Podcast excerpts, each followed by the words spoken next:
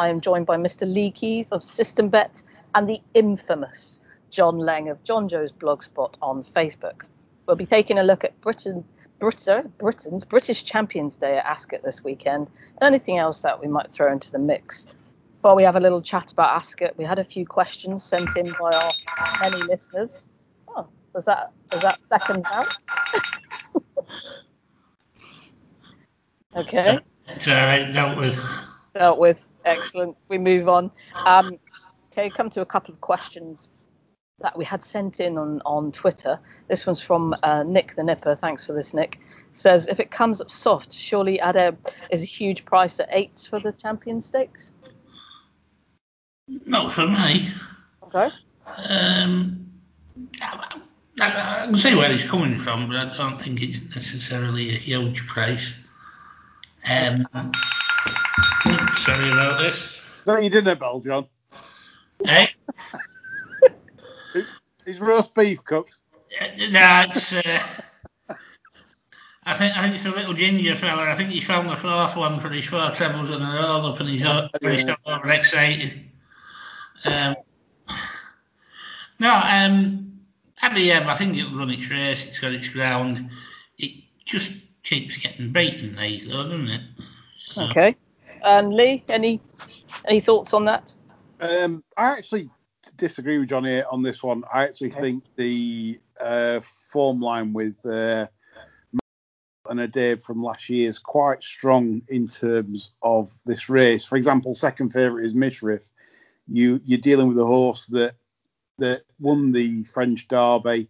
Looks looks looks a very nice horse, Frankie's choice, but but really is is that form in, in, in France up to this level?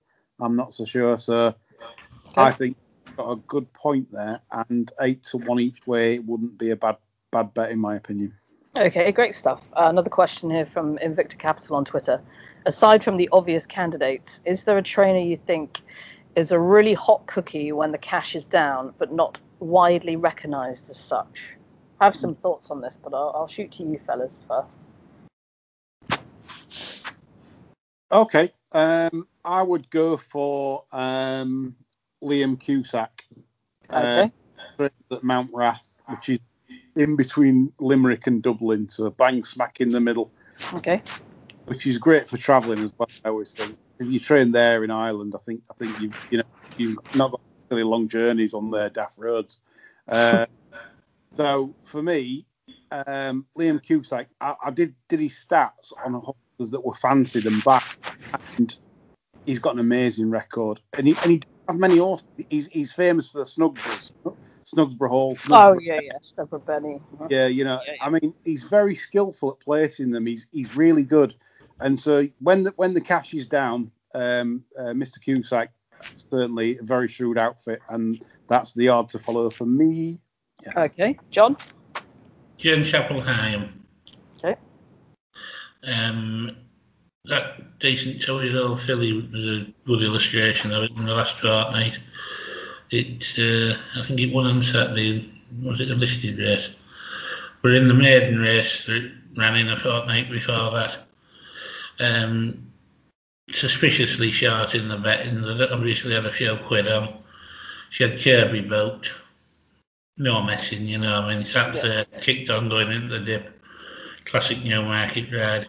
Um, backers never had a moment's concern at all. Um, I, I, I, do think she's decidedly useful when she has one of her half dozen winners in the year. You know. Okay. Um, I just I picked a couple just um, obviously from from the National Hunt game. Um, two trainers who I'm a big fan of really, and they sort of you know they're, they're no strangers to to having good horses, but when the money's down, you can sort of pretty much uh, make sure that they, they will win, and that's um, Jeremy Scott and Tom Lacey for me.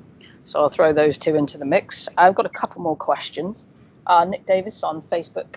Do you think Low will be the place to be tomorrow?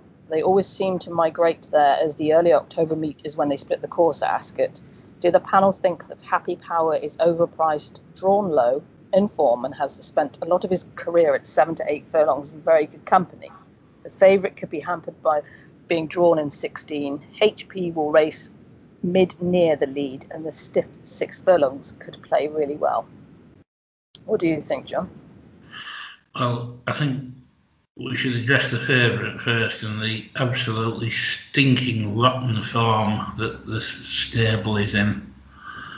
Um, I, I, can't remember when Michael Stoute had a more in and out sort of year as regards his horse's form in general. Um, Dream of Dreams has probably been the exception that he might have booked the trend so far, but I honestly couldn't back this with counterfeit tomorrow. Um.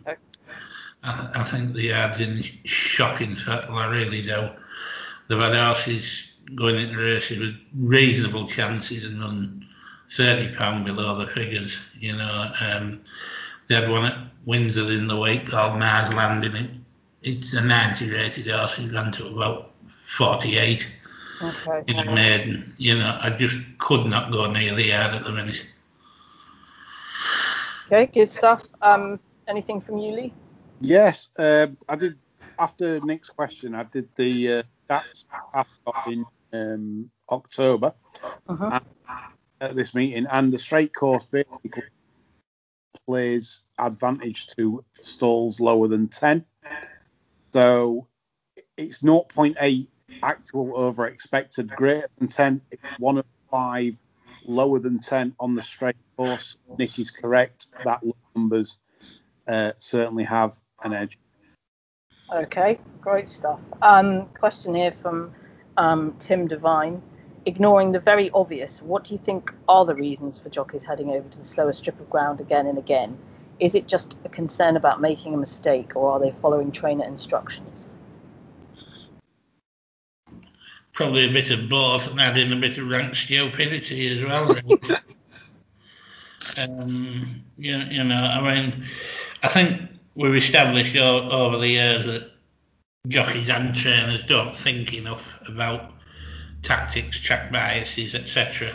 Um, if they did, there'd be more people taking Mark Johnston on on the front end, wouldn't there? And yeah. they would having 75 gimmies a year. Um, so I think really it's a lack of preparation and knowledge on the part of jockeys and trainers. You know, um, a lot of herd mentality. One goes one way, they all have to follow. Um, less and less you see a jockey going on his own on one side or anything. Um, and you don't see many of them walking the track either. Okay, Lee, anything to add on that? Yeah, just just just to add, uh, John's pretty much spot spot on there. Um, speaking as like from experience, as a past owner and well, present owner, but um, they um, you, you, tell them too much, kind of. Uh, you're kind of confusing them because because if you say drop one out or or do this do that then what if they ping the lids you know so, so six furlongs let's say the horse actually just pings the lids oh. you'll see them try and drop it out because you've told them to drop it out so they're too frightened to do anything different to what you've said so the, the key is really not to tell them too much and just say you know if you break go if you if you don't break take your time that okay you have to put plan B, C, and D, don't you, if you're going to do yeah, it? But that's that, oh, that's that really is no. I mean, that's not going to work. I mean, you, you know, they have difficulty sort of like thinking, breathing. So you know, you, have got to, you know. well, well, that, that's it. There was, there, was, there was that rumour that Dave Allen arrived at the races one day and he had his headphones on. Yeah. somebody took them off him, and so I thought I'll have a listen, see what Dave, what their soundtrack to the day, and it just was saying, breathe in, breathe out, breathe in, breathe out. I think you should say what you really think, John. I don't think you should sit on the fence. You know. Last question um, from Chris Stockhill. Who does the panel think will be the next number one jockey for the lads? Uh, Chris, I think it'll be Colin Keane. I don't know what the boys think. Hand over to them. Well, I think your man's having a try out tomorrow then, isn't he? Yes. Um, Looks that way, doesn't it? It does. Um, It wouldn't surprise me. Um, I think Ryan's definitely coming to the parting of the ways with them. Yeah, definitely. Um, Although this year, to be fair to him, the what's going on in the world wouldn't have helped his cause this year. But I think the writing has been on the wall before then. yeah, and I mean, at the end of the day, uh, the lads like a bit of a laugh, don't they? And I mean, Ryan's gonna, you know, he, he took the atmosphere out of a kid's party within 20, se- 27 seconds, wouldn't he? You know. So I mean, you, you you'd get sick of him, wouldn't you? You, you know, irrespective of the riding, you, you know, he would just end up getting on your nerves. He's he, there- there's no upside to him at all, you know. It's Is it like that, you know, that episode of Father Ted where Father Stone comes to stay? it's very similar, yeah. Yeah. Entertaining Father Mower, you know. you know. And you, you'd be praying for that electrical storm when you're talking for a game of golf, wouldn't you? Oh yeah, yeah, yeah, brilliant. Yeah. Uh, you'd, be saying, you know, you'd be saying, try this for Ryan, Ryan, just wave it around a bit, it'll be all right. Um, no, he, he, they must have had enough of him. They must Yeah. have. You know, and uh, I, I think Colin Keane's a good shout, Catherine. Yeah. Yeah. Lee, any? Yeah, ju- just carrying on from that, uh, uh, Ryan Moore is um, 0.72 uh, av- actual expected this year. So basically, that's not that's not really what you want to see from uh, Coolmore's number one, supposedly. But yeah, Yeah. I, his days are numbered. Um, Yeah. It's just it's not if, it's when. yeah, yeah. uh, the the I just what I did to this question because uh, the, the guy that sort of asked the questions not really a, a sane fel- fellow. Uh, I know him, and, you know, so I'm not really uh, you know au fait with the question. But but yeah, so Adam Farraher, Sam Ewing are two top Irish apprentices. oh, and Sam Ewing, yeah. Yeah. I think these guys are really going to dominate the scene uh, in Ireland uh, to come. In England, Ray Dawson, um, Yes. if he can keep off the marching powder, that will help. And also, Georgia Dobie is one I expect for the female brigade to uh, uh, carry the torch on from uh, Hayley Turner and uh, join Hollie Doyle as Yeah. uh, as female royalty as, as jockeys. Yes. Yeah. Okay. Um, I, I thought it was drink, not marching powder. But anyway, we, we won't we won't we won't go there. We won't go there. We will instead head down to Berkshire to Ascot, where the going is soft, heavy in places, just for a change on this day. Um, guys, we'll, we'll kick off with the long distance cup at 120. John, where do you want to start? Um, I want to start with the fact that poor old Strad has had two little booze cruises over the channel. Um, Booze Cruise. he's pro- chances are he's, he's going to turn up, running up a bit late tomorrow. I would have thought. Okay. Um, he, he's not um, a horse that carries a lot of condition. I don't think two cross channel trips is ideal going into this. Yeah. And uh, I kind of like two against him. Your Irish Leger horse Yeah. would be the, the more solid of the two. The other one that I think is interesting is Broom, with the aforementioned Mr. Keane having his job job interview um, in the in the plate. Um, I thought this when it ran in the derby. I thought right at the very end of the derby, you saw this one's stamina beginning to kick in. I think potentially it could Yes. be another Yates but potentially as well, it could be an absolute raspberry, and they might be wanting a stretch by the time it gets to Swinley Bottom because it's clearly had problems. Yeah. Could go either way. So, yeah. yeah, um, but But at 11 to 1, you'd take that chance, wouldn't you? you could, and uh, as I say, I think your Irish Leger mare is the more solid of the two options, but uh, I, I couldn't back Strad after the two trips abroad, really. Yeah, no, no, same. I, um, one of my bets of the weekend again is the, the aforementioned Search for a Song. Um, yeah, absolutely love her. Just um, and I thought, I mean, I know Oisin Murphy's on her tomorrow. I thought Oisin Orr gave her just an absolute peach at the Curragh, and she was just dropped out like that, switched off, brought through. It was, I thought that that was one of the rides of the season. And I'm not talking through my pocket here. Just it was, it was poetry in motion. Um, so anyway, Lee, where, where would you like to go with the first? Yeah, uh, Catherine, I totally agree. Uh, that that Oisidors, as uh, uh, Oshinos, or however you pronounce it, has done a, a, tremendous job in settling this because she. And I, and I think if if you watch her win the um, the, the the Galtres Mhm. season, uh, Oisin Murphy was in the saddle then, and, and very handy, very very over racy, very. I, I, I do I do think they've sort of in a way found the key. You know, drop Yeah. her, out, let her settle, let her find the stride, and she just she just pounds away to the line. And and I think I, I really do feel that that she's a filly going places, going for family are an ama- are an amazing family. You look at you know you you look at what the what the mare has produced. Um, the uh, Free Eagle, Custom Cut, um, you know Falcon Eight, Yeah. Go on and go on, hundred plus plus uh, progeny.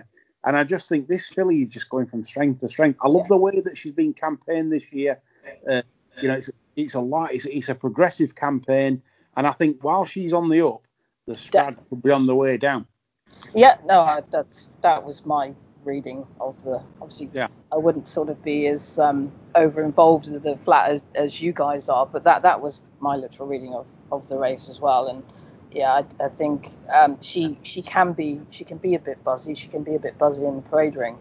And like you say, I think that they, they really have sort of they they found her now. And I yeah, I think I think she's absolutely brilliant. When when she wants to go, she goes it's almost like she's you know she's out the back like too- tootling along and and she just that's it it's like oh i'll go now and i think she does need that very sympathetic ride and um played to Oisin Orr at the Curragh got it absolutely spot on so um push for a selection john where would you go I think I'd probably back the filly.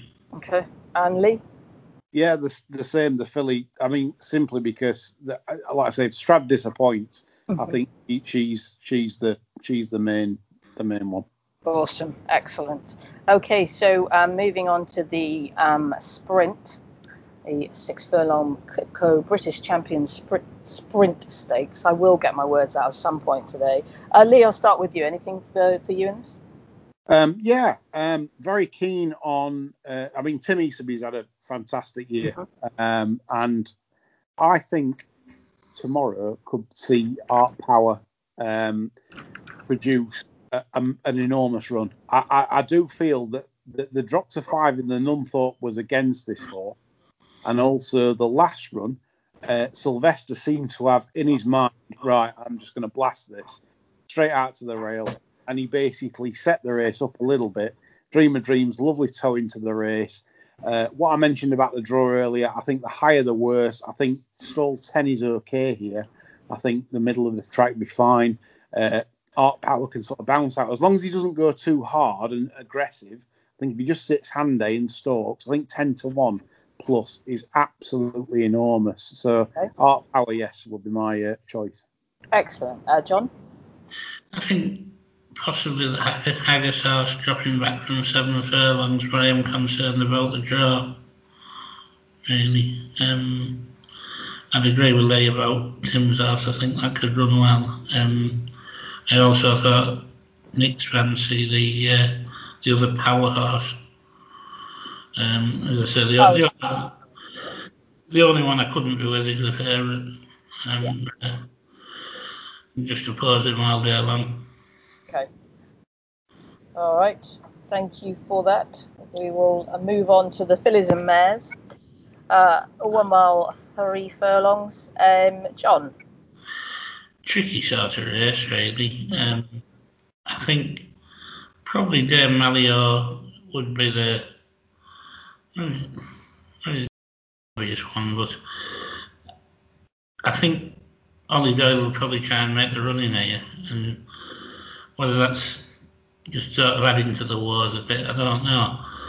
Um, it, I, I, don't think it makes the job any easier if she is. Um, and wonderful tonight could come through and tackle, tackle her later on. I, I, I'm trying it hard to say beyond them two, to be honest. Um, the Gosden filly uh, that Frankie had clearly had problems, only the one run. Um, I wouldn't be sure about Antonia de Vega either. Um, I'm not entirely convinced she's up to this. Okay. I, I think those two possibly favouring Wonderful tonight, just because I, I think that'll be the one challenging late, later of the two. Okay, great stuff. Thank you. And uh, Lee? Yeah, um, slight disagreement with John here. Um, I've got my nap of the, the meeting here. Um, Excellent. The uh, Gosden filly, actually, and the price is under severe pressure. Um, uh, since doing my notes, she was like sort of like 10, 11 to 1. I see currently she's like 8. Um, uh, yeah, Mehdaayih, basically, she's been taking on the boys. Uh, if you look last time uh, back in June in the Prince of Wales uh, against Lord North, etc., she was dis. I thought I thought she just liked the foot. They they gone quite slow in that. Lord North had that foot, she didn't. Uh, if you look at this, uh, the the Champion Stakes, the the the the, the um, the feature race on this card this year. She ran four lengths behind Magical last year. Um, this would be for me uh, a drop in class, even though you say it's a Group One. Fillies, mm-hmm. if you look what's running here to what she's taken on the last two starts, I mean, if you remember the demolition job she did of Manuela de Vega at uh, Chester um, uh, last year in the uh, the Cheshire Oaks, that was that was so hmm. impressive. Um, and this this for me is a filly that has a real person turn of foot, and I find it significant that that they've they've come back here. They've, they've they've not gone they've not gone for the bigger races. They've just said right, this is the target. It's so from Ascot they've not gone to France. They've not they've not gone anywhere other than here. And I think this this is the target. And I think yeah. you'll see a peak performance from this filly today. Okay, brilliant stuff. Thanks, Lee. Okay, so we'll move on to the 305, the QE2 over a mile. Um, Lee, I will uh, start with you. Yeah, um, again, really, I, am absolutely perplexed at the price of Palace Pier because, yes, um, he's unbeaten. I, I, mean, I mean, it, it's there there to see, but I mean, how on earth he's as short as eight to 11, four to six? I'll never know. I mean, the, I mean, if you take the form at face value, uh, a Newcastle handicap win um, from Acquitted, which I backed that day. What an idiot! Um, and then and then beats uh, Pinatubo, which is again. Uh, he's, he's, he's good three year old form. Wichita has sort of half ranked the form. It's it's decent, but is it that decent? Is it is it is it four to six, eight to eleven decent?